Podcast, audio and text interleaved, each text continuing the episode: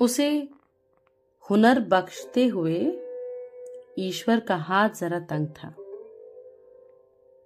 उस दिन अचानक से ईश्वर की नज़र कैलेंडर पर गई थी और उसने गौर किया था कि इस सदी के महानतम लेखकों, गायकों और तरह तरह के हुनरमंद लोगों को वो धरती पर भेज चुका है।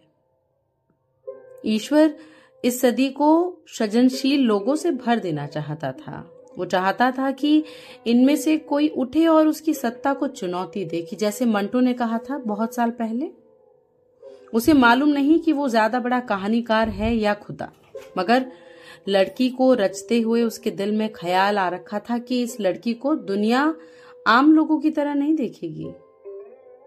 मगर जहाँ उसे वो काबिलियत देनी थी कि अपनी छटपटाहट को किसी माध्यम से बयान कर सके, वहाँ ईश्वर ने अपने हाथ रोक लिए। तो लड़की महसूस तो बहुत कुछ करती थी, मगर लिख नहीं पाती थी। उस तरह का कुछ भी। उसके बिंब मोहक होते थे, लेकिन मन को किसी गहरे लेवल में जाकर कचोटते नहीं थे। उसकी कहानियों के किरदार भी कागज़ी होते थे, सच लगते थे, मगर होते नहीं। उसकी कहानियों में इश्क ने अपना खूंटा गाड़ रखा था। सब कुछ उसके परिधि के इर्द गिर्द होने को अभिशप्त था। वो चाहकर भी अपने किरदारों के बीच कोई वहशत, कोई दरिंदगी नहीं डाल सकती थी। उसे अपने किरदारों के प्रति गजब आसक्ति हो जाती थी। रचने के लिए वैराग की ज़रूरत होती साधना की ज़रूरत होती थी। खुद को दुख की भट्टी में छोंक कर तपाना होता। लड़की मगर कतराते हुए चलती, किनारा पकड़कर। हमेशा सेफ़ खेलना चाहती। उसे रिस्क उठाने से डर लगता था। उसके एक आधे किरदार अगर बागी हो भी जाते तो वो उनकी अकाल मृत्यु रच देती। इश्क उसके कलेजे को चाक करता, मगर वो कन्नी काट जाती, रास्ता बदल देती, नज़रें झुका लेती। इतने दिनों में उसे ये तो मालूम ही हो गया था कि ईश्वर की टक्कर का कुछ लिखना उसके हाथ में नहीं। इसलिए उसने ज़िंदगी भी हिसाब से जीनी शुरू कर दी। उसे मालूम था कि टूटने की एक हद के बाद उसे संभालने वाला कोई नहीं है। कागज़ पर पड़ी दरारें उसके बदन पर नदियों की तरह खुलती चली जाती थी। उनमें कभी ज्वालामुखी का लावा बहता तो कभी सांद्र अम्ल। वह खुद ही अस्पताल जाती, खुद को आईसीयू में भर्ती करने के कागज़ भरती और वहाँ की बेजान खिड़की के बाहर ताकते हुए सोचती कि उसके लिखे किसी किरदार से उसे इश्क हुआ होता। तो ये फीके दिन उस किरदार को आगे बढ़ाने के बारे में सोचकर बिठाए जा सकते थे। बहुत दिन तक वहाँ अकेले बिना किसी दोस्त के रहते हुए लड़की को महसूस हुआ, पहली बार। कि जिन फ़िल्मों और किताबों को वो मीडियोकर समझकर उनके डायरेक्टर या लेखक के ऊपर नाराज़ होती है, वे ऐसा जानबूझकर नहीं करते। उन्हें उतना सा ही आता है। वो चाहकर भी उससे बेहतर नहीं हो सकते। जैसे क्लास में सारे स्टूडेंट्स फ़र्स्ट नहीं आ सकते। अलग अलग लेवल के लोग होंगे। सब अपनी अपनी क्षमता के हिसाब से पढ़ेंगे, लिखेंगे, समझेंगे, मगर उनमें से कुछ ही होंगे जिन्हें दुनिया के हिसाब से सारी चीज़ें एकदम सही ऑर्डर में समझ आएँगी। ये लोग फिर सफल कहलाएँगे। लड़की को फिर सफल होने से ज़्यादा बहादुर बनने का जी किया। बेहतरीन नहीं, बहादुर। करेजियस गलती करने के लिए बहुत हिम्मत चाहिए। अपनी गलतियों को समझकर उनसे सीख लेकर आगे बढ़ने में तो और भी ज़्यादा। इतना सारा सोचकर उसने बहुत से प्लान्स बनाए। कुछ छोटे छोटे कि अगले कुछ महीनों में पूरे हो सके और कुछ लंबे, सपनों से भरे प्लान्स जो शायद इस जन्म में पूरे हो जाएँ। वरना एक जन्म और लेना भी हो तो इस जन्म में उसकी तैयारी तो की ही जा सकती थी। हॉस्पिटल से छूटते ही लड़की ने कुछ किताबों की लिस्ट बनाई। कुछ लोगों की भी। कुछ शहरों की, कुछ पुरानी गलियों की भी। इश्क के खूंटे को उखाड़ा और बड़ई के यहाँ दे आई कि इसका बुरादा बना दो। जाड़े की रातों में लकड़ी के बुरादे को आग में झोंकती रहती और उसकी गर्माहट में किताब पढ़ती। उसके घर में एक ही कमरा था, पुराने स्टाइल का। उसमें एक बड़ा सा फायर प्लेस था। पत्थर की दीवारों पर जगह जगह किताबों के रखने की जगह बनाई गई थी, जिससे दीवारें बमुश्किल नज़र आती थी। कमरे के कोने में चिकने पत्तों वाले छोटे पौधे लगे थे। उनसे कमरे की हवा में ऑक्सीजन की बहुतायत रहती थी और लड़की हमेशा ताज़ा दम महसूस करती थी। लड़की ने गमले खुद से पेंट किए थे, गहरे गुलाबी और फीके आसमानी रंग में। कमरे की फर्श देवदार की बनी होती। उसे दार्जिलिंग का रास्ता याद आता।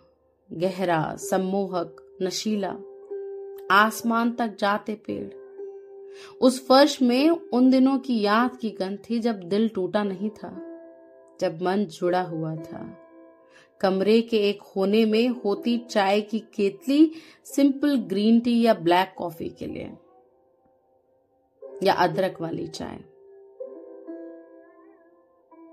उसे मिठास पसंद नहीं थी। उन दिनों उसके कमरे में बिस्तर नहीं था। जब वो पढ़ते पढ़ते थक जाती तो सोफे पर सो जाती या फर्श पर एक मोटा गुदगुदा कालीन ले आती और एक हल्की चादर डाले सो जाती।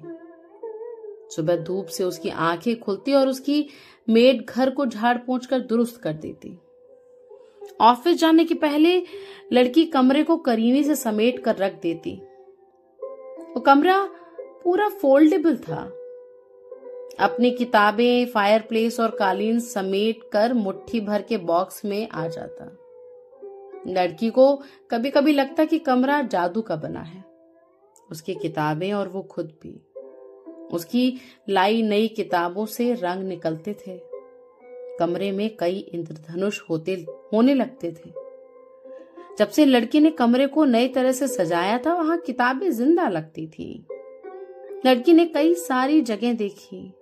कॉफ़ी शॉप्स, पब्स, लोगों के घर, लाइब्रेरीज, लेकिन हर जगह कोई कमी दिखती थी।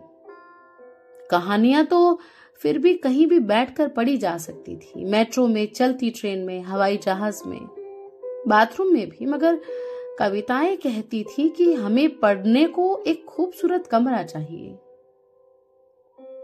लड़की दुनिया में कविताएँ पढ़ने लायक जगह बनाना चाहती थी। वो हर शहर में कविता की किताब पढ़ने के कोने तलाशती उन कोनों पर बैठकर किताब पढ़ती और अपनी कहानी एक छोटे गूगल मैप्स के पिन में लिख जाती। किसी पुराने बरगद के पेड़ में एक खोनुमा एक ऐसी जगह होती जहाँ एक छोटे से कुशन को टिकाने के बाद सिर्फ़ गिलहरियों की किटकिट होती। कुछ शाम की धूप होती और कागज़ में सुस्तानी कविताएँ। तो कभी ऐसा होता कि शिकागो के ऊँचे किसी टावर पर दीवारें होती, बहुत छोटी। हवा होती इर्द गिर्द घूमते हुए दिखने को बहुत सारा कुछ होता, बादल होते, मगर शोर बिल्कुल नहीं होता। ईश्वर के पास होती जगह कोई। मन शांत करने वाली कविताओं को पढ़ने के लिए तो ये जगह बहुत मुफीद थी।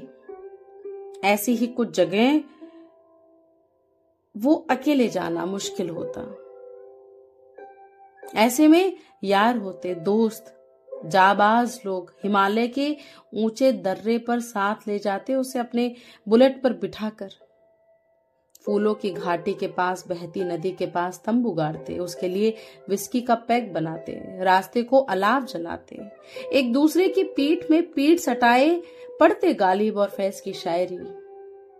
लकड़ी में आग चटकती, आसपास दूर दूर तक कुछ न होता। कोई दूसरी रूह नहीं होती, कविताओं की एक वो भी जगह होती।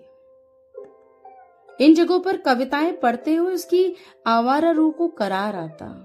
लड़की चुनती रहती जगह, तलाशती रहती। धूप का कोई रंग, ओस का जरा स्वाद। चकती चुप्पियाँ, लिखती जाती डायरी में जगह के कोऑर्डिनेट जीपीएस लोकेशन दुनिया अच्छी लगती। कविताओं के जीने लायक। कविताओं के कमरों में रहने लायक। कभी कभी उसे अकेले रास्तों पर कोई अजनबी मिल जाता। उसकी तरह कविताओं को जीने वाला, उसकी हथेली पर रखती कमरे का नन्हा डिब्बा। दोनों फायरप्लेस के सामने कई कई दिन एक कविताएँ पढ़ते रहते। कभी खुद में गुम, कभी एक दूसरे को सुनाते हुए, कभी इश्क का बुरादा खत्म होने लगता तो लड़की इश्क को इजाज़त दे देती, उनके बीच उगने की। और फिर वही बुरादा बुरादा इश्क डूब डूब कविताएँ। दिल्ली के कोहरे में दिख, दिखती है लड़की। धुंध में गुम होती हुई जरा जरा। चलना मेरे साथ कभी। हम भी पूछेंगे दुनिया की सबसे खूबसूरत जगह जहाँ बैठकर तुम्हारी कविताएँ पढ़ी जा सकें।